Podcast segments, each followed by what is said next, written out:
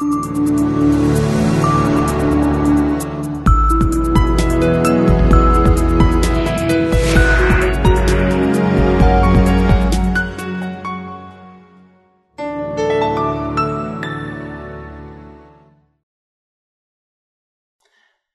I'm Jason Voss, Content Director of CFA Institute.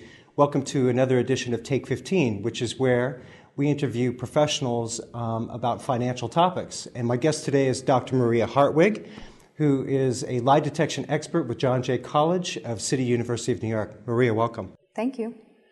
Just to provide some context, the reason I'm talking with Dr. Hartwig today is because, as a former investment professional, I know that one of the things that we're confronted with on a daily basis is understanding information. Yet there isn't much material about there, out there about how to evaluate the veracity of that information, especially if you know whether or not it's truthful. So, Dr. Hartwig, I wonder if you could talk to me about some of the research that you have done um, about lie detection um, to help our members. So, a recent uh, paper that I conducted with a colleague of mine named Charlie Bond is um, a meta analysis of the deception literature. A meta analysis is a statistical summary of the available literature on a given topic. And we were interested in trying to understand why lie judgments are so often inaccurate. It's one of the most stable findings in the literature that people are rather poor at detecting deception. And we were interested in finding out what the primary reason for that is. So we examined two different explanations. Um, the first one is that people might rely on behaviors that are not indicative of deception, so they rely on invalid cues to deception. The other explanation is that uh, liars and truth tellers barely differ, which would make the decision making task very difficult.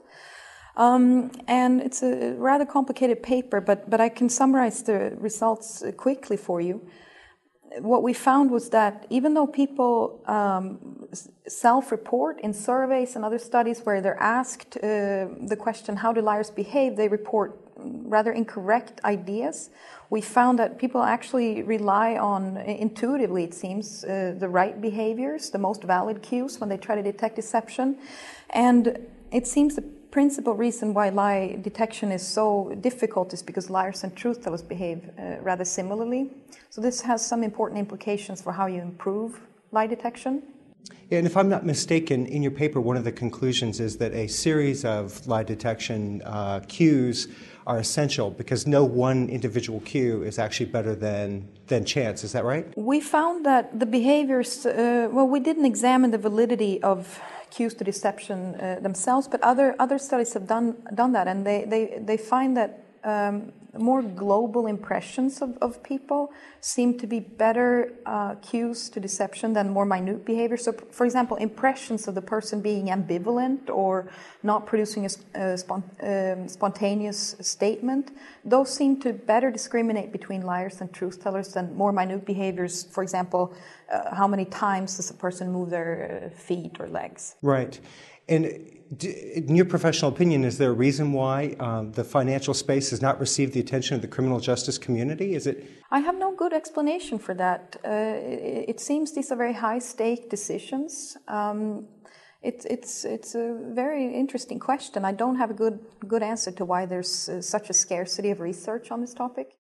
Yeah, um, I mean, along those lines, uh, is there any sort of suggestion you would have for you know people in the financial space that can take what currently exists in terms of lie detection technology, if you will, and you could give them some tips uh, that they could possibly use on a daily basis? Yeah, so I think uh, one important recommendation is to not assume that cues to deception appear automatically. This is this has been shown both in, in the meta-analysis that I just mentioned and in other studies as well that um, people don't necessarily leak cues to deception. So in, in a sense, uh, cues to deception, signs of deception need to be created uh, and there are various ways in which that can be done. Um, basically, one has to interact uh, with a person, uh, and you have to ask uh, strategic questions that elicits different responses from liars and truth tellers.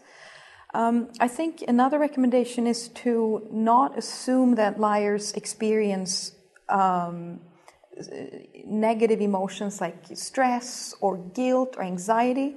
Um, people uh, make that mistake very often and they look for signs of a person being uncomfortable and they use that as a sign of deception. Um, but those kinds of behaviors are rather ambiguous and could indicate a lot of other things than deception. So, if one is to look for any constellation of behaviors, it would be uh, behaviors that indicate that the person is thinking hard. Uh, there's a lot of research coming out of the deception field emphasizing the, the cognitive demand that lying entails. So, looking for signs of, of strain or, or, or cognitive load um, is probably a better uh, avenue than looking for signs of the person being uncomfortable or nervous.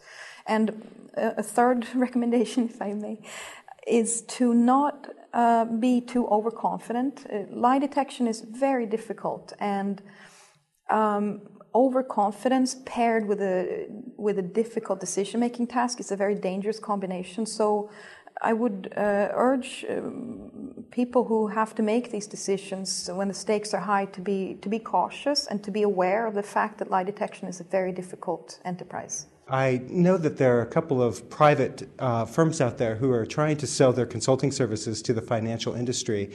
And given your results with the meta analysis, plus I've done my own research too about lie detection over the years, and I've come to you know the same dead end as you have, which is that lie detection is very difficult. There are no silver bullets.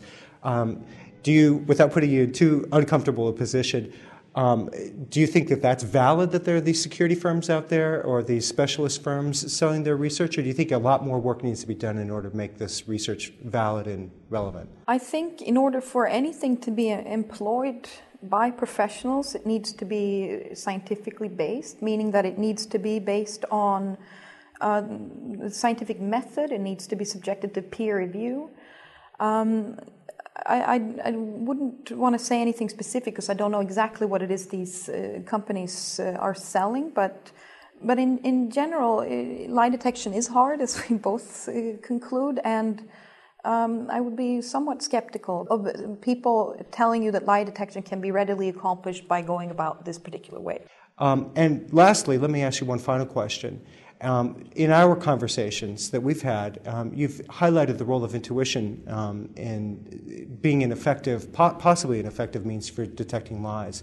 Is there much research on the use of intuition? I would imagine that's a very difficult thing to measure. And it's there's not a huge amount of research on it, but there's uh, there are a couple of studies that suggest that intuitive processes might be uh, more accurate than more deliberate process when you, when making uh, judgments about deception. Um, and there's uh, some evidence that people intuitively pick up on deception uh, more accurately than their, than their uh, deliberate processes. All right. Well, thank you very much for being with us today, Maria. It's deeply appreciated. Thank, thank you. you.